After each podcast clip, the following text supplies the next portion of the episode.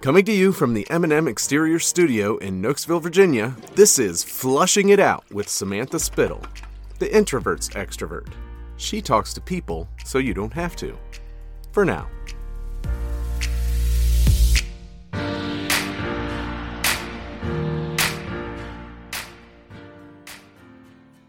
Thank you for chatting today. Yeah. I'm excited. I saw Allison the other day and told her we were recording a podcast. So she was so excited for us to to flush it out. So yeah. well, I would love um, you know, so you are consultant Barbie over on Instagram. You are actually a doctor, you have a PhD. And so I would love to, before we jump into the neuroscience of authenticity and success, I would love for you to tell everyone who you are. Sure. Um, and I can say now because people know what it means, thanks to President Joe Biden, regardless of your political standings, there was a big hubbub about her degree. So she is Dr. Biden, but it's an EDD. And so I actually have an EDD as well. The difference yes. between an EDD and a PhD is rooted to like one Latin course a number of years ago when they diverged. But the idea is that PhD folks typically do more research, and EDD folks typically do more application and are working with their knowledge a little differently. So it was really interesting to watch that play out. Not that that's what you asked me about, but it was really interesting to watch that play out as someone who has explained my degree so many times to so many yes. people. Um, so that was kind of a fun connection to draw with a person that I have had respect for for a very long time. So anyhow, yeah, I awesome. thank you for addressing that by the way, because of it was just in the media and i think it's an important thing to point out so thank you. Well and i understand conceptually so so the article was not appropriate let's start with that. But i understand conceptually that when i introduce myself or get introduced on a stage as dr michalski assumptions are made. If i don't reference being a clinician or if i'm not speaking at a place where it would make sense that i was a clinician the assumption is that i have a phd mm-hmm. um, and I'm hoping that that will continue to evolve and grow because it is one term that defines so many different spaces. And I recognize that that can be different. Um, again, don't agree with how the article was framed in any way, but um, I do get that that because I do things like neuroscience, people just assume that I'm a big research nerd, which is true, but I um, am a practice based, application based doctoral human. Um, and that's why I wanted, because you are a research yeah. based nerd, as a self proclaimed nerd. I am so the nerdiest like, yes. nerds. It's I so love it because I say all this stuff, but I'm like, I can't back this up. But like, I know I read it somewhere or I talked to someone one time about it. So I'm like, oh, yes, yes, Dr. Eric, give me a. You get to be a nerd by proxy, though. That's totally. Yes. I love I'm a hardcore, hardcore nerd by proxy. Love it. Love it. Um, my background is in education. What I think is really fun about my background is I started in early childhood education and I was a preschool teacher, which is why my office looks like this. Actually, my office looks like I should still be a preschool teacher, but it turns out this is just who I am as a human. Um, you can't see this side, but same amount of colors. And I had to recently buy a secondary bulletin board because my current bulletin board is covered with no work and only pictures and pictures of my family, pictures drawn by my family, a picture that my mother in law had that my husband drew when he was in fourth grade. Like I have the weirdest collection of chaotic inspiration. That's awesome. Call it. But I started in education early childhood education, preschool, de- uh, early childhood development, and preschool. And over a series of hiccups and traumas and lots of different things, my life did what most people's life does and evolved in an unexpected collection of ping pong moments. And I moved into a master's in education in higher ed. So, student affairs administration, collegiate student leadership development, that was the space that I went into in graduate school. And then ultimately, my doctoral work is in andragogy, which is a word nobody knows. Makes me Thank really, you. you know, they they talk all the time about how the the elitism of creating words so that people don't know them. I I did not create this word, so but most of us know pedagogy, right? We've heard of this. This is how curriculum is written for K through 12. Andragogy is rooted in the idea that what you do in a second grade classroom doesn't make sense for adults, and so andragogy is the adult equivalent of pedagogy. That- I need you to explain the, the both of those words. Okay. So gonna be real. It's okay. No, look, I love it. So when we are talking about developmentally where someone is in their learning process, pedagogy is how you would design a kindergarten classroom rooted in where they are developmentally, emotionally, all those things. And so the curriculum that any educator uses is rooted in these theories of development mm-hmm. and where their knowledge is and what they are capable of. And of course, it's a spectrum. Um, certainly, because what works for one kindergartner doesn't work for any other kindergartner sometimes. I have a kindergartner, I'm very aware of this. Um, so, the curriculum that you would design would be anchored in principles of pedagogy for K through 12. And then andragogy is that same idea, but for adults. For adults. Got it. And if you think about it, a college student, a 22 year old, doesn't want to be taught the same way as a second grader. And there's theory that says that it wouldn't work even if you tried. What we also see in higher ed is that some people are still trying anyway. Um, mm. And so it's interesting. And, or you'll see research on higher education principles or adult learning, but they will reference pedagogy. And it's like one of those things because I know what I know that just like the hair on the back of my neck stands up. And I sort of just am like, do your one extra step of research and make sure that part's right. So that is where I did my doctoral work. My dissertation was on interprofessional education in healthcare. So I was looking at how, when you go through anything in the medical space as a patient, you have a team of people that are supporting you. The physician isn't the only one you interact with. You got a nurse, you got a pharmacist, you may have a physical therapist, an occupational therapist, a social worker. There are a lot of different people in this space. Oh, that's my dog. She'll make an appearance, oh, I'm sure. Um, yeah, I got my two right here too. she, yes, she, this is her favorite place to be because she thinks if she sits here long enough and huffs and puffs, I'll take her on a walk, which I will, but don't tell. so, anyhow, I looked at the way that students in healthcare spaces were being taught to understand the dynamic of the roles of other people. Um, because if you don't understand how they work, you don't know how to lean on them and draw from them. And then the healthcare process becomes really siloed. Mm-hmm. And silos are not completely avoidable. It's just how to build bridges between the silos. That's what I do a lot of. And maybe that's a good segue to what I'm doing now. Mm. I like that visual, the building the bridge between the silos. That's like a good way to think of just so many things in our life. Well, we talk a lot in professional spaces now. In consult in my life as consultant Barbie, um, I my f- primary focus is helping people leverage who they are to get where they want to go. It's a really simple concept. The idea that authenticity is actually the best tool that you have once you understand how to use it. Mm. But I work with Fortune 500 companies. I work with small teams and that have big dreams. I work with nonprofits who have tiny, tiny budgets. I work with academic institutions, university presidents. It kind of doesn't matter where they are because my role isn't directly related to whether or not I've ever run a Fortune 500 business. My role in their lives is related to how to be a catalyst for your own evolution and how to then coach the evolution of the people around you. Mm. because that's the whole point. Every day above ground is an opportunity for continued growth and evolution.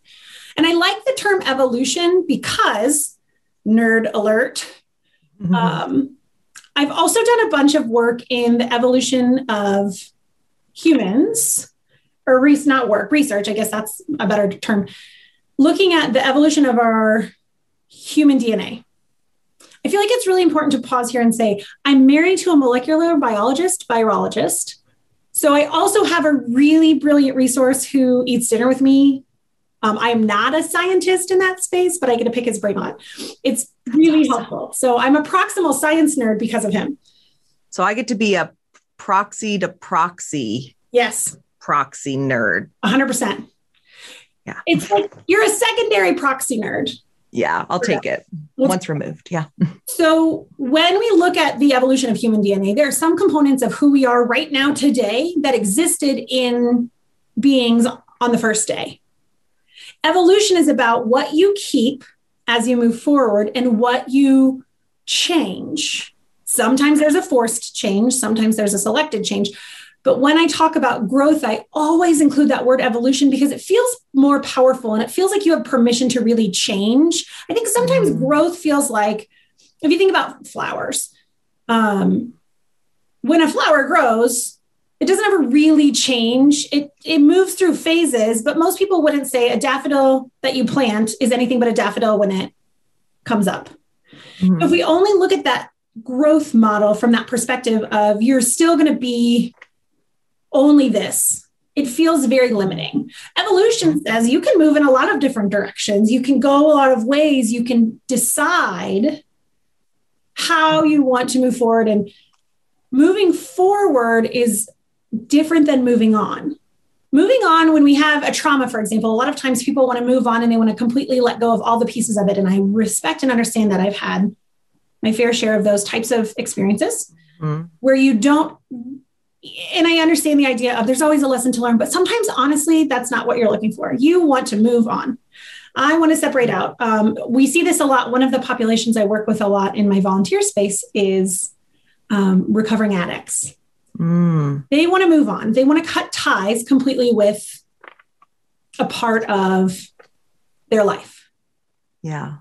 Moving forward says mm. there are pieces that come with you mm-hmm. as you continue to grow and evolve. And these aren't terms that anyone officially said. I, I, made this up. This vernacular is something that I made up. Please don't try to research it or ask me to cite my sources because this is how I view it. The coolest part about authenticity is I will be genuine with my perspectives and what I've seen that is effective. And I will respect wholeheartedly everyone who encounters that and says, I don't think that makes sense. It's okay. It's okay that it doesn't make sense because it makes sense for me and it works for my clients. And so far, I've had really great success with these concepts, but I recognize that I'm also not for everyone. So, so funny. I posted a reel. So we're recording, you know, today, but yeah. this will air in like a month, you know. But today's reel that I posted was something that I have been doing my whole life to reduce my like anxiety in the moment. Ooh. And I just recently, you know, stumbled across that it's like scientifically legit. And it's, I would, this backstory is my BFF, you know, from childhood when we were like teenagers. Yeah. She would always know when I was stressed because I would go, and if you're listening to this, um, you'll hear it, but I would go, sure, like do a raspberry. And I didn't even realize I was doing it. You know, I would just do it. And she'd be like, well, obviously, like, oh, what's bothering you? I'm like, how do you know something's bothering me? You know, and it's like, oh, and it's just something I realized I do it almost subconsciously when I'm just feeling anxious and it makes me feel better. And so, me being someone who's like insecure with certain thoughts and opinions, like, well, this is what I think, you know, I think this can help you re- reduce anxiety or stress. So then I saw like the the vagus uh, nerve, uh, if I said that right, it helps stimulate it, which helps create balance and regulate our system. And I was like, ah, boom, boom, boom. But I, you know, like having the research to back it up makes me feel better. But what that well, my... one of my very favorite things, and I suspect you also have this happen as well, is because I am 37, I've been around a while. I've been doing this work for over a decade in various capacities of strategic planning and professional development and leadership development and all these things, and also had salary jobs when I wasn't in consulting. I mean, I've always done this on the side, but I ran a department for a nonprofit. I ran two different departments at universities. I was an associate dean. I did all these things and sometimes I did these things because they sort of made sense to me in that moment. Mm-hmm. And now, and or I had read a book and was trying to apply principles early on in my career. Now, when I read books, sometimes what happens, which is like a different kind of magic, is some book tells me the thing that I've been doing for 10 years was the right choice. It's so great. I love it. I am I'm a huge proponent. This will shock you in zero ways. I am a huge proponent of positive psychology and the role that it can play in the development of teams, the development of individuals, yeah. all these things. And there's a book called The Happiness Advantage, and it's been around a while. Um, are you laughing because you know this book? No, I'm laughing because I just don't. I'll like I don't know where you're going with it, but I'll like. So I just was telling someone yesterday that one of the keys like to success as far as people being like, wow, Sam, you have so much going on. I'm like, it's because I celebrate every yeah! little thing. Because I get a phone call from someone who wants to work with me. And I tell you, and you think I've just booked a five year contract for $5 million. Yeah. And I'm like, no, I was just excited to actually have the conversation. Like that brought me joy. And I, so I was like, Oh my God. We're going to be best friends for all eternity, just so we're clear. I want to come back yeah. to celebration in a hot minute. Let me let me finish this really th- thought before I realize two days from now that I never finished it because that's yeah, all. my bad, my bad. No, no, you're good. No, that was perfect because I'm so excited to talk about that. Oh my gosh, I don't know where you planned for this day to go, but I, it's going. We're on it. We're it's on going. We're on it. There are no tracks, and that's we're on it. That's the most fun. It's it's it's the neuroscience of success and authenticity, which this is all the like roundabout way yeah. of all the stuff. I feel like if it's working for you, yeah, but like spoiler if it's working do it. And when we get to that neuroscience piece you're going to find out that you've been doing yourself a solid for so long and you didn't even know. So i'm about to be one of those people that gives you that high five for being yourself. It's so great. Okay. So the happiness advantage talks a lot about the role that positivity can play in your life and all these things. And in my household because we're both huge nerds, we have what I have dubbed unofficial marriage book club. And I'll listen to I listen to books while I walk the dog. So I'll listen to a book, and then if I think my partner will like it, then he will listen to it, and we take turns. And he he was listening to the I love the happiness advantage because it was a really validating text for me.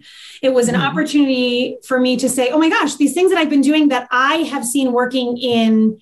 You know, anecdotal ways and some research to, to that extent, but mostly just anecdotal, like this has been working. And, and that's, um, it was really validating that this person who had done a ton of research and was a graduate of Harvard and super smart guy who also is really funny and doesn't take himself overly seriously, which I appreciate in nerds. Um, basically wrote a book that said, Erica Mikowski, keep doing it. And so that's really what it felt like. And Dan would come home sometimes from listening to a section or he would get to work and text me. Um, sometimes he would also just voice text. We try really hard not to text while we're driving. This is important lesson. Yep, yep, yep. Um, but he has an hour commute every day. and he would be like, This book is you. And so it was really exciting because it was an opportunity for him to also see that what I'm doing makes complete sense, even though he has no reason to doubt it or question it. So it's it was just really fun. Um, and I love when that happens. At this point in my career, I love that sometimes I read something that says, Hey, you were right instead of here's a new thing to try. So it's a it's nice to have that balance. In the beginning of my career, it was really overwhelming that everything was like, here's a new thing to try, here's a new thing to try. And you're sort of in this mm-hmm. chaotic space of that. And what I have found across all professional development or self-help type books, or any books really, research books, all the books um, and articles, what I have found is the authenticity piece means so much because I can't apply certain things if they aren't part of my nature and who I am. So there yeah. are approaches that 100% do not make sense coming from me. That is why I'm not mm-hmm. the only person in the world who does what I do. It's also why there's yeah. not only one book because yeah. everyone responds to different things. And that's why I love the authenticity piece because sometimes I get to say, you know what? I'm not mm-hmm. for you in this approach, but I'm going to cheer for you. Mm. and I'm going to support you. And I'm going to do some research to find how I can support you differently because my response or my approach is probably not the one you need. It's the same as when mm-hmm. we when we coach folks to find a therapist. There are lots of different approaches to therapy, and some are really effective for certain people, and some are not. And so the idea of being nimble and humble with your own self mm. and your sense of awareness authenticity for me and the reason why I named a company strategically authentic for heaven's sakes is understanding who you are in the moment, understanding who you are in the middle of the chaos, knowing that to your core and knowing how to apply that and knowing how to listen to a book or read a book and say that works for me that doesn't work for me and being capable of sifting through that knowledge not because it's hard and you don't want to do it so it doesn't work for me but because it's not in alignment with who I am and how I approach my life and my experience. So I find that really interesting and useful. And so the happiness of if you are a positivity person out there in the universe and you feel like you get, you know, poo-pooed a little bit because you are an extreme optimist, first of all, come find me. I'll be your extreme optimist buddy. And second of all, happiness advantage is one of those books where you you recognize that what you're doing is useful for yourself and the people around you. So that's really great. But you were just talking about celebrating. And celebrating is my favorite thing to do. Um, I'm a former competitive cheerleader. I was a collegiate cheerleading coach. Celebrating is in my soul because when we forget to celebrate, what we do is we are asking the people. So if you're leading a team and you forget to celebrate their accomplishments, even small ones, validating, we use the term validating a lot. What we're doing is we're celebrating the capacity for someone to do a thing that helps the rest of the team. Validation and celebration work in tandem. And hmm. there's a program that I built around project management. And the the fast version of the story that I tell is if we were on I'm sorry, I talk really fast too. I'm sorry to everyone. They're going to have to listen at like 0.5 speed. I know. I was like, whoa, whoa. I know. Also, the way it works around here is I say, say that again. Oh, that's fine. And I'm still thinking about something you said. And I'm a Jersey girl and I talk really fast. So hold on a second. I know. Hold if you on. are if you are a child of the 80s and you remember the micro machine commercials. Yes. That guy. That was yeah, I remember. And it's so I'm so excited. So there's that. But oh, what do you want to go back to before I go forward? Don't ever apologize. I'm just super impressed because I love that normally I'm oh. so it's awesome that I'm like, I am like, whoa, this is awesome. Because the say that again, two things. Okay before when you talked about the research, that is why, and i am sure I've said this on the podcast before, but that's why I actually kind of started the podcast because 11 years ago, when my daughter, when I was pregnant with her, I would always tell these stories about my pregnancy, TMI stories.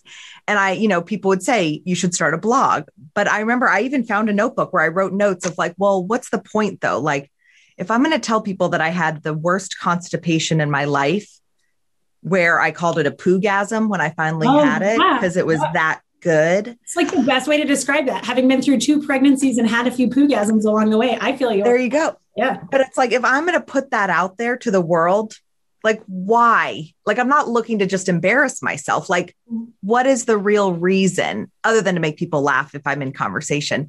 And it was like and then then of course just 10 years of life and all of this and with the Brené Brown stuff about the authenticity, it was like that is what I'm doing with all these TMI stories. Like it's lowering the defenses, creating that comfort and like making way for authentic connection. Sure. So now it's like, yes, I will be the girl that when I meet people now, it's like, you're the girl who pooped your pants. I'm like, yes, that is me. I will, yeah. if that is like, because now that is like my core values of authenticity and genuine connection. So yeah. I love what you said about the research and how the more we lean into who we are, yeah. The more we learn confirms and validates it versus having us look all over in 20 directions. So that was amazing. Loved that. So I feel like for people listening too, it's the same thing. Like what is keeps confirming and validating because and you don't want to, you. it's tricky because you don't want to have such aggressive blinders that you lose opportunities mm to expand and back to my word that I love, evolve. So who I am yes. today, who I am today should not be who I am tomorrow because something will happen today. Either something will challenge me, something will invite me to have a new perspective, or yes. my kids will come. Yesterday, so my kindergartner was teaching me, she loves the counseling component of school and she gives me life lessons. Mine too. It's amazing. So yesterday was counseling day and she last night I um, shared. I haven't. I don't share my children on my public social media mm-hmm. because my partner and I talked about it, and that is a space that we feel is right for now. Um, that may change over time, but for now I don't. But in my personal account, I shared this video of her because she came home and last night we were in my office reading. We have two children and we take turns.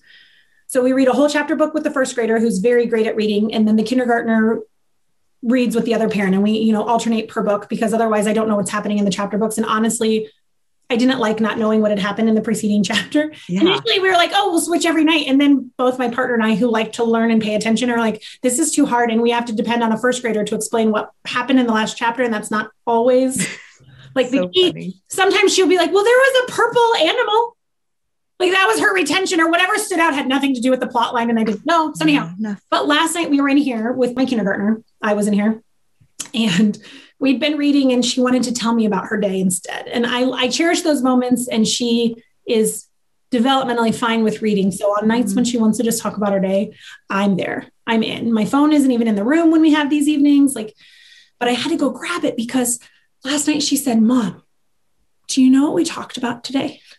I never know. And I never know who, which teacher or which classmate. It can always be anything. She said, We talked about fear. And today I learned it's really important that you don't let fear get in the way. Never let fear get in way of the in the way of the important things. This is my 5-year-old. So to, today, I'm a better person. I'm a different person. I have evolved from who I was yesterday because I was reminded by a five year old through the lens of innocence about the role that most people let fear have that it doesn't need to have. So you continue to grow. And so mm. research can be tricky because if you create a self help version of a self fulfilling prophecy and you only choose mm-hmm. books that validate confirm. who you confirm and validate. Mm-hmm. So I like those, but mm-hmm. I will mm-hmm. tell you, I read books by authors that I definitely don't agree with. Um, mm-hmm. and I still walk away with things. There's a there's a world championship poker player, Annie Dukes, who wrote a book mm-hmm. called Thinking in Bets. And one of the things she talks about is the importance of having different perspectives around it. She also was in the in the middle of finishing a PhD in mm-hmm psychology, I think. I can't remember. She's she needed money for her PhD, and her brother was a world class, like world champion poker player, and he oh just wow. play poker. So she left that to be now she's a gajillionaire and, and does all this coaching. But she talks about how we can't make informed decisions if we are only selecting information we agree with or align with to be in our space. Yeah. So that's why I do the podcast and interviewed, love interviewing so many different people because yeah that's funny. That's one of my other things is like it didn't feel right for me to only be in the space of like in past things, you know, to just like homogeneous or something. Yes. Is that the yeah, more scientific word? Um, yeah. And I love the evolution. I loved your um, description earlier of the daffodil and like growth. Because if you think it's the same thing, yeah, you know, it just gets bigger. Right. Versus, you know, a whole garden. Yeah. So mm-hmm. I love that. Really and I, I love books that confirm that what I'm doing is a useful approach, but I recognize that someone mm-hmm. else will read, you know, before you send Samantha a note and say mm-hmm. the happiness advantage is trash and it's the worst book ever. I know that that book mm-hmm. won't resonate with everyone. That's okay. But it is science that says the thing that I'm doing can be useful in a space. I also am, yeah. spoiler alert, an extreme extrovert. So, how some of these concepts present in me as a human is going to be different than someone who is an introvert or even just a more mild yeah. extrovert. That's yeah. the authenticity piece. Here are some things that are useful. What does it look like in your person through your lens and on your lips? Yeah. Mm-hmm. So that's what I do. But when we talk about project management, back to celebration, this is the best. This is my favorite interview because we have gone more all over the place than any podcast interview I think I've done as of late. So you win. I know it wasn't a contest, but you win anyway. Um, I'll take it. When we talk about project management, I use this narrative. If I were, if we were a team and I was the supervisor and we had this vision for taking a trip, and I go through all the steps, and ultimately, as a part of this, the, the trip that we take is to Disney World. And part of the story is how we decide to get there, who rides with who, whatever. We're driving, we're stopping in these places, you know, all these things. So the project is getting to Disney World most people get to Disney World, air quotes for those listening and not mm-hmm. looking. Uh, most people get to Disney World and don't let anyone get out of the car before they go to the next location. Celebration is getting out of the car and existing in the moment of the accomplishment. And if we don't let everyone get out of the car and exist in the moment of the accomplishment, if we don't intentionally integrate celebration into a process. We are asking everyone who participated to give less the next time. Hmm. And I, how does it work when people have different levels of celebration or how they celebrate different? Fantastic question. Love that you asked it. Didn't even tell you to. Thank you. The narrative that I share is that celebration needs to match the magnitude of the accomplishment and it needs to honor the contributor, not the celebrator. So if you are a person who doesn't like to be recognized publicly, and you do something that mm-hmm. contributes to my team, my responsibility in supporting you, encouraging you, being your cheerleader is honoring where you are and how you want to be recognized. So I may say at a you know staff meeting, you know, we couldn't have done this without Samantha. But separately, I may say to you, either in an email or in person, Samantha, I want you to know that there was this day that I was not sure we were going to make it to the other side. And that's the day that you turn in this piece. And I don't think I could have kept going without that. So I need you to know that you really changed my ability to be invested in this project. Because if that's what you need to hear, then I need to tell you that you need to be seen. Yeah. We talk a lot Mhm. culturally, the phrase, she wants to be seen, he wants to be seen, they want to be seen. We use that phrase a lot. Professionally, I use that phrase a lot. but what does it mean to see someone? You need to see them as they want to be Yeah. seen, not see them because you have on your Samantha glasses. For you to see Mhm. me, you have to put on your Samantha glasses and then look through your Erica lens.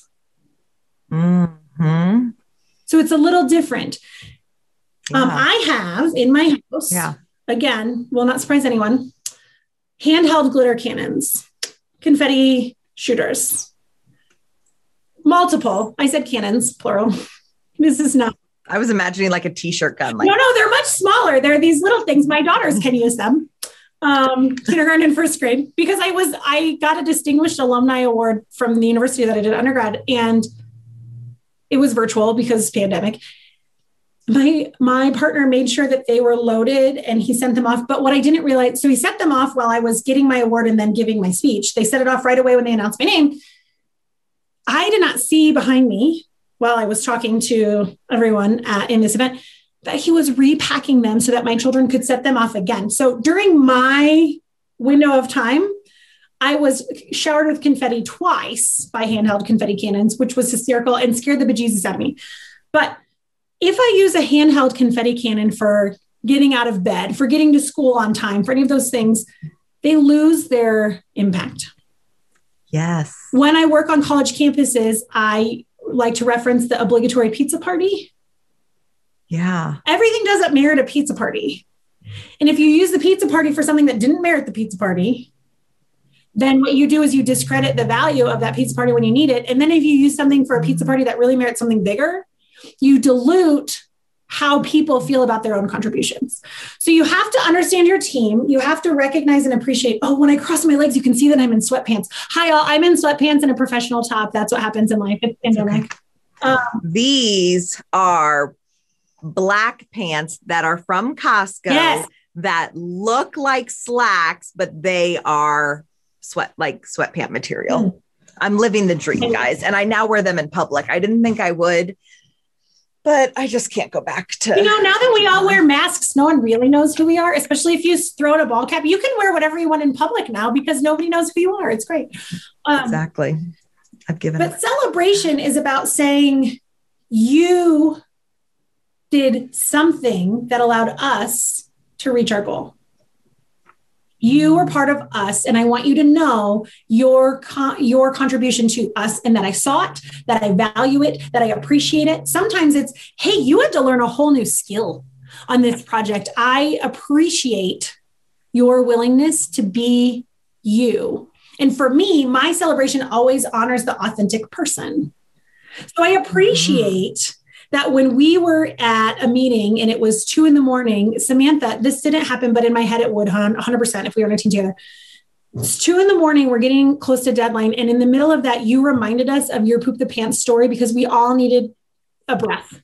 And I appreciate that you recognized and could read the room and you were willing to be yourself for us in that moment, even if it was not as professional as some of the other folks at the table were behaving. But you gave us all that Yeah. relief we needed from a point of tension. Man, you know me. You just hit the nail on the head with that one. It's like I did my research. Mm-mm, mm-mm. I just love So, paying attention to your life because it's so fun. uh, uh, thank you. I love the validation and celebration. And once again, that so I've been saying my like mission and passion is helping people feel can I want them to feel connected and seen. Yeah. And everything you just said, like totally hit the nail on the head with feeling feeling seen, you know, because so often you, you know, there's all these narratives out there. And it's like if you're not connecting with it, it's not, it's not you. So it's like the celebration thing. And all of that. It's like, well, that's great. But if it's not making that person, you know, Right. hit their buttons. And it, all ties into the neuroscience piece, which we haven't even talked about, but I can go for a little bit. Um, Yeah. So the neuroscience of satisfaction, and when I do this keynote or when I, I have multi-day retreats rooted in these concepts, it's it's big enough that it's really big, but you can make it pretty tight. The crux of all of it is you have four neurological channels that directly contribute to your sense of satisfaction. And the nerd, the nerds in the neuroscience space have done all this research on mm-hmm. people's brains and what's happening and all this stuff. The research is really great, but nobody wants to read research. They want to know what the research means in their own life. So that's what I do. My my favorite Perfect. part about the work that I do is I convert nerdery into practical application for the average human being. Yay, perfect. And I'm that average human. And so lay it on. Me. The other me. thing is I don't like the phrase average human being because I've never met one. I've never yeah. met an average person. I can say in 37 and some change years, I've met an incredible amount of exceptional people who didn't realize they were exceptional. Mm. Is that what being average is? Maybe. Is being average not realizing how exceptional you are well, because very few realize how exceptional they are? Maybe. I don't know. That's a good thought. But average from a mathematical standpoint is the middle. It is the collective, mm. not the middle, that's the, mm-hmm. the mean, but but the average, mean, median, mode, hello. I was like, I know, mean, I know that's the yeah. middle. The but the average is that we take, if you do the math, average is we take all of it together and divide it and say, what is the general vibe? Humanity doesn't have one of those. Mm. And if it did, it would be the most awful existence for all of us. Mm. That general vibe. Authenticity says actually no one's average because that doesn't exist. Yeah. Hmm. Mm-hmm. I like it. I, like um, it. I just made that up right now in this moment because I hadn't really thought about. I have thought about that, but I've never verbalized it. So here we go. Exclusive That's my favorite content. thing about the podcast. Yeah, exclusive content. Mm-hmm. But neuroscience says you have these four channels, and they all work independently of each other, which is the tricky part. That means if you're really good at one, but you're not good at any of the other ones, it's it's the piece that explains why for some people because the first one's very logical and i'll share that in a minute and you'll be like oh i'm really good at that. Most people are. As we move through they get harder to maintain. And when i get to the second half people realize oh i i can appreciate that my sense of satisfaction about life about my existence about my role professionally personally whatever it is is not where it could be because i don't know how to do those things or i don't put energy into it. So the first one is when we have positive emotions, how do we maintain them? It's really simple. Maintenance of positivity.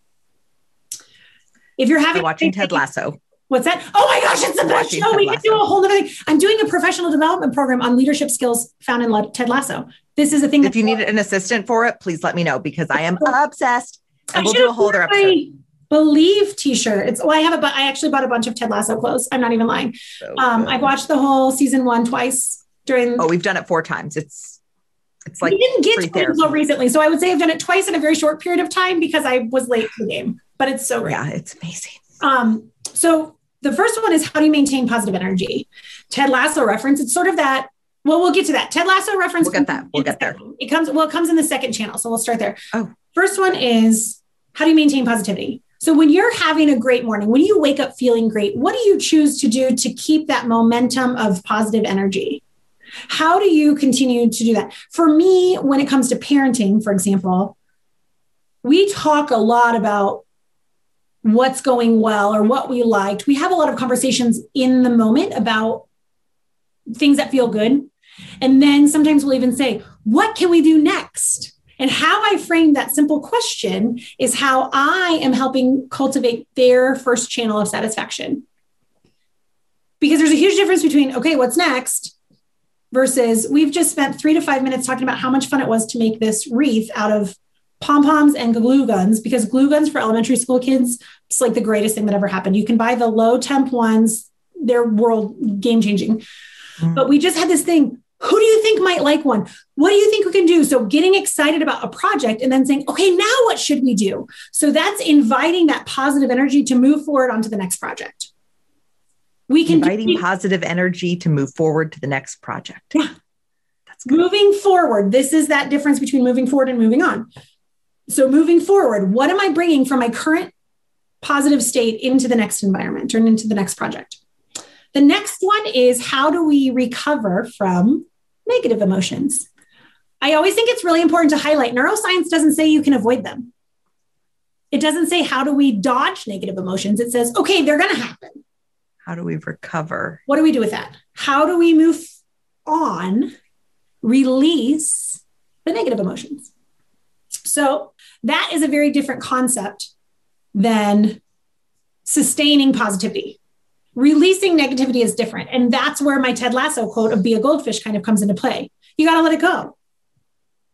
Yeah. That's what he's inviting you to do is not carry forward any of the things that you know you don't want to repeat.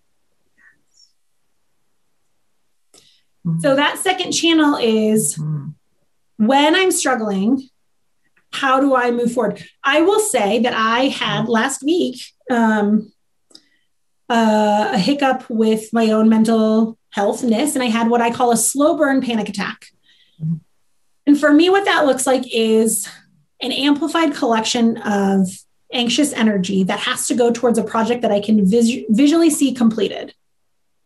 But it can't be mm-hmm. my work, even if it's doing a PowerPoint or whatever, because my when I am in that anxious state, I cannot focus on work in a way that is useful. I'll have to go back and redo it. And I've learned this over time. But I could feel that negative emotion of it was a mix of a couple of things that were going on in my life. And um, I was navigating some imposter syndrome a little bit. And then similarly, mm-hmm. after I moved, it's sort of the, the spectrum of imposter syndrome is the other side of extreme imposter syndrome is I'm really capable, but should I think I'm really capable? Am I am I overconfident? And so I was working on something that I was that was uh-huh. going really well, but it was out of it was in a new direction than I've been. And I knew I was going to do it really well, but then I had this moment of, am I supposed to know that? I think women do this to themselves more than men, has been my experience. But um, so when that started fueling, I am in tune enough with myself to recognize, okay, I have to step away from work. I have to step away from my computer and I have to do a thing. So I can tell you if we had done this podcast interview last week, my office would look completely different um, because I, the bookcases used to be over here on either side of the window, and that used to not have a couch there. And all these, I mean, I hauled a sofa, a love seat up my stairs by myself in my slow burn panic attack because I could. It has legs, so I used the legs like handles and just like bounce it up the stairs. It was loud and obnoxious, but I did it because that's I needed to see it through. Yeah. When I have those negative yes. emotions in that particular environment, I'm so in tune to what I need. And it's not immediate. Neuroscience doesn't say mm. you have to mm. immediately let it go. Because what we forget sometimes about how our physiology mm. works is that, like, think about a fight. The idea of never go to bed angry is the worst advice ever. Here's why it's terrible advice, it's the worst. Here's why when you are in an argument, with a significant other, particularly, but mm-hmm. anyone really, your adrenaline is increased. If you have ever done a physical activity, a sport of sorts, where your adrenaline is really high. I'm not a runner because I don't understand it, but I love that people love it and that's great for them. So maybe if you're a runner and you just finished a half marathon or a full marathon or an ultra marathon or whatever, you just finished a physical activity, you can't immediately go to bed you can't immediately shut your body down because your body has to come down from those adrenaline levels. Physiologically, you mm-hmm. can't just turn it off. So what you have to do then instead is decide what are your boundaries for a discussion or for me like like I said in this panic attack when I recognize that it's happening what mm-hmm. am I equipping myself with what knowledge am I equipping myself with to be able to use that differently and to be able to move away from that energy and to say, okay, I hear you, I see you, mental health, but I'm not going to let you mm-hmm. Pull me down. I'm going to respond. One of the most useful things you can do is write a list of ways that you can counter negative emotions when you are in a positive mental state. And that's the key. Because when we're in a negative mental state, sometimes we can't see what might be useful because we're too far down that rabbit hole. So when you're having a great day, think, what about this day has made it great? And make a list. Or what in the past week, what have I done that has has really helped sustain or create positive emotions? When you make that list, I always coach clients to even break it down into time increments 15 minutes, 30 minutes, one whole day. Because if you only have a 15 minute window and you need to take a hike because that's the only list or the only thing on your list, you're sort of stuck. Creating this yeah toolkit for your own self of when I have negative emotions, what can I do to acknowledge them, recognize them, and then respond to them in a way that will move me in a positive direction. So that's the second neurological channel. Mm. That one's harder, yeah. but it also makes sense. Yes, totally. The third one is the hardest, and it's the one that I'm the worst at. And I always own this. I've owned this in every keynote where I've done this because I feel like being human is important. I feel like being my authentic self is important. And I tell people this is a space that is really hard for me. Um, the third channel is about tuning out the noise. And that can mean a lot of different things. For some people, that means meditating, but it's about your ability to focus, focus on a task or be present in a moment and to quiet all of the external chaos. And related, some of the external chaos is actually just in your own brain. So inviting your brain to stop. Um, when I was a yoga instructor, I loved teaching and I never took actual yoga classes. I only ever taught because the last part of a yoga class is always Shavasana. It is this quiet, meditative experience. When you are the instructor, you can't fully engage in that because you got to watch time and you got to be ready for this. And if you're leading a guided meditation, you got to do these things. So it was the way that I cheated because I never had to be alone with my thoughts because I always had to keep fueling the class. So I specifically designed a relaxing experience for myself in a non relaxing way because I didn't want the relaxing component because it meant being alone in my brain. And at that time in my life, I was not interested in that. So I legitimately cheated myself from getting the full experience of a yoga class. As a teacher, I should never admit that, but I feel like it's fair to say, like, that's literally why I did it. Yeah. Because I loved yoga, I loved the classes, but I hated the end because I was not in a place where I was comfortable or confident in myself in ways that were useful. And so imposter syndrome and loud noise and self hate would always come up at the end of a yoga class every single time. So when I started teaching, I got rid of all those things. Turns out that wasn't the right choice, but it worked for me at the time. and it works for you to admit it now because that's the thing is how much, you know, how much are we doing that we think is good, but is not getting to the real. Well, and I think I even knew at the time that it wasn't right. Yeah.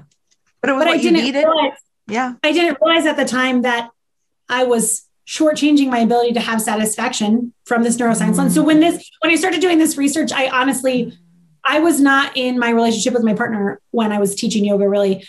And so when I told him the story about how and why I taught, and then I told him about this research, he's like, "Oh yeah, you didn't do it right. You're right, I did it. I'm trying now." So there's a book called Meditation for Fidgety Skeptics Mm. that a lot of folks I know have benefited from because the idea of meditation immediately transports them to a mountainside with quiet bells and the sound of nature and all of that.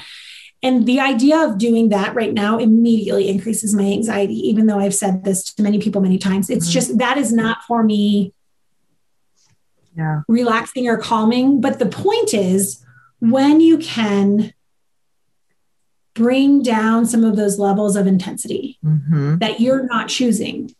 Bring down the levels of intensity that you're not choosing. Yeah, other people, I mean, other things are contributing to your Mhm. your chaos. So Yeah. when you start to learn how to tune out that noise, the opinions of others, even if it's just for a moment, Yeah. When I'm working on a new keynote or when I'm doing something, I have to invite my brain to focus on this one task and shut all the doors to all of the outside. hmm Yeah. So, learning how to focus, learning how to take a calming walk, learning how to do there, it looks different for a lot of different people. So, if you're listening, I don't want you to think you have to become a meditator or go to yoga and do it the right way, although you should because it's really great. I love it now. I had to take a six week. I took a. It was for pain management, but it was meditative, meditative yoga, something. I can't. All of a sudden, the name just lost me. But I'm so grateful for it because I feel like it taught me how to calm my brain, my mind, and now you know it took literally like a six week, two hours a week, like learning how to do this. But now I can do it, and it wasn't like oh I can never shut. I used to think it was like a badge of honor um, to like never shut off your brain just to Yeah, always same. have thoughts. And we even did this activity where it was look out the window and come up with a story of something. And so, of course, I like do it. And I'm, I'm, thinking and she says okay now do it without thinking of anything. And you were supposed to notice the difference in how you felt. And what's funny is when i came out of the first thing where i had come up with the story i was so impressed like patting myself on the back like oh my gosh i thought of a story like that you know a story from my life. I connected it. I, the snow it made me think of this and my brain and like i just had a whole movie play out in my head. And here you know i thought i succeeded at the task. Yeah. And that was to show how anxious my thoughts were and then when I mm-hmm. just kept pushing them away, and I mean, this was like week four of the week six or something. So it took that long to even just get to the ability to be able to push, you know, the thoughts away and just let them flow through. And, but now I'm like, thank goodness I did that class because now I can actually take a breath. Well, and here's another layer of I think sometimes people are surprised that someone who presents as a person like me who's loud and I think I'm a physical representation of chaos, but like good chaos, but chaos nonetheless. Um, would love the idea of moving towards this completely opposite of my general demeanor. But here's the here's the piece that helps sometimes connect the value of it. So your prefrontal cortex is your thinking brain. It is the brain that you want to engage when you are making rational decisions and when you are making plans and doing all these things. The problem is your prefrontal cortex can only hold about seven thoughts at a time, give or take two, is what they say. So five to nine. So if of my nine maximum thoughts, seven of them are noise from other people, I can't make good decisions. Hmm. I can't be engaged in my work fully if I'm wasting all of those tracks with runners that aren't me. Mm, that's good. So, learning to tune out that noise is how you keep the prefrontal cortex engaged and, and before you switch to your amygdala, which is your emotional brain. And that's not where you should make decisions, but that's where most of us do because it's faster. So, that's the thing that's really annoying is your emotional brain scientifically is faster. It's faster at making decisions. It works faster. That's why we make irrational knee jerk decision decisions because that piece of our brain works, it clicks faster. It makes decisions quicker. So if we want to use the part of our brain that makes the most sound decisions, yes. we have to give it the opportunity to have the time and to have mm. all of that mental energy. So good. So good. All right. What's that last track? Now, this one will blow your mind. I'm ready. Because it has very little to do with with like all the other pieces make sense.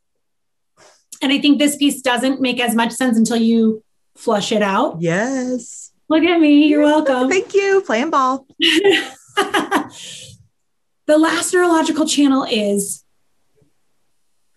doing acts of service for other people without expecting recognition. So it's the idea that you are a good human and that you are an engaged human who's positively impacting the lives of other humans simply because you are in their proxy. Yes.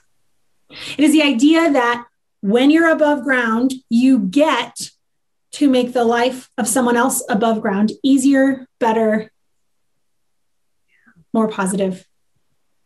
So, this neurological channel says if every time you do something good, you post about it, you're already getting that neurological reward because you're getting the likes or the whatever. And that's the dopamine cycle. And we don't have time to go into that, but that's what people do. Yes. And that's the reward that they're craving. The likes and the follows and the if I'm only doing this to get the likes, then if if you get the likes and follows, then you don't actually get the long-term satisfaction, which has a different depth. So I sometimes will share when I do acts of kindness, random acts, those kinds of things, because either I involve my kids or it's something that maybe not everyone has thought of to do. So occasionally I will share those acts of kindness or generosity yeah. because I think people need a reminder oh, I don't have a million dollars. How can I make an impact? Or oh, I don't have a lot of time. How can I make an impact? So sometimes when I do that, I'll, I'll share those things as a reminder that there are lots of different yeah. ways to positively impact the lives of people around you. Yeah. But when I do that, I have to do it knowing that by sharing that act, I will not get any long term benefit in my sense of satisfaction. So it like negates it? Pretty much, yeah. Because the reward is external then, and satisfaction is actually an internal thing. Oh. You cannot. So here's the here's the overarching theme, listeners and friends. You cannot seek satisfaction from external sources. You cannot seek satisfaction from external sources. It won't work. Oh, so good. What you can get from external sources is pleasure, but pleasure ends at the completion of the act or shortly thereafter. Think of the best meal you've ever had. Mm-hmm. It was really good in that moment. And maybe for a day or two afterward, you thought about it. But today, in this moment, unless that meal was yesterday, it has zero impact on you. That's pleasure. Man, it's not satisfaction. Whew. Erica, will you come back so we can flush it out more? Because we just yes. scratched the surface. Yeah. so good. Yes, I absolutely will. Um, I love this stuff. I love that it is it is a scientific way to once again tell people the things that they notice that work well in their lives are probably because they're supposed to. Mm. And the struggles that they have are probably because they haven't ever thought to approach them a different way. That's not to say that maintaining positive emotions and responding to negative emotions doesn't sometimes have a very specific and intentional mental health level and all those things. So this isn't to say that if you can just do these four things, you don't need. Look, one of my favorite stickers. I don't have it. I don't know where I put it. Uh, it's somewhere. Says if you can't make your own serotonin, store bought's fine. Mm-hmm. So this isn't saying if you do these things, you don't need support from others spaces. I want to be very clear about that. I think that everyone should have a therapist. I think when you turn 16, you should get a driver's license and a therapist. Um, some people need it way earlier than that, but that should be the latest point in life in which you start a relationship with a therapist. But these things are a framework so that on any given day, when you feel like self doubt is creeping in, or when you feel like some of that like heaviness of just I don't know if I have a purpose. I don't know if I have a place. I don't know if I've done anything right. When you start to feel some of those heaviness emotions, you can lean on these neurological channels to shift the dynamic back into deepening your sense of satisfaction instead. Incredible. Incredible. Or you can just come follow me on Instagram and I'll fill your life with cheerleading nonsense because that's really what I do. I'm just, if you need colors in your feed, I'm probably the person to follow because it's usually loud, glittery glasses, lipstick, and earrings. That's what Love I love. It. For. Consultant Barbie. Well, thank you so much for sharing your knowledge, your passion, your excitement. I'm so grateful. I'm so glad we got to cross paths and continue to i will look forward to continue to follow you and connect on all of this because i love it also if people want to get in touch with you of course i said consultant barbie on instagram how else can they get in t- touch with you that's the best place because here shortly I'll have a website that's launching. It's just not ready yet. So I would say Instagram is the best place. Plus, it's the best place if you don't ever want to directly interact with me to get some of this insight, because I'm a big fan of sharing free content. I don't think that anything I have is so important that you have to buy it from me because I'd rather see you succeed, even if I never know about it. So, I mean, Instagram is really the place where I'm trying to give everyone these concepts and ideas, not just on, on satisfaction, on a lot of different things. So it's a it's a great resource.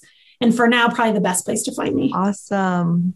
Well, I love your uh, views with authenticity and satisfaction and all of it. I love how it just is also connected. So thank you for sharing your self proclaimed nerd passion with me and everyone. And I can't wait to flesh it out more with you.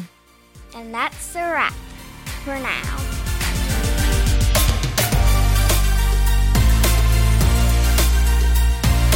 Thanks for listening to Flushing It Out with Samantha Spittle. If you enjoyed this episode, please be sure to subscribe and rate us on iTunes. For all things flushing, visit our website at flushingitout.com.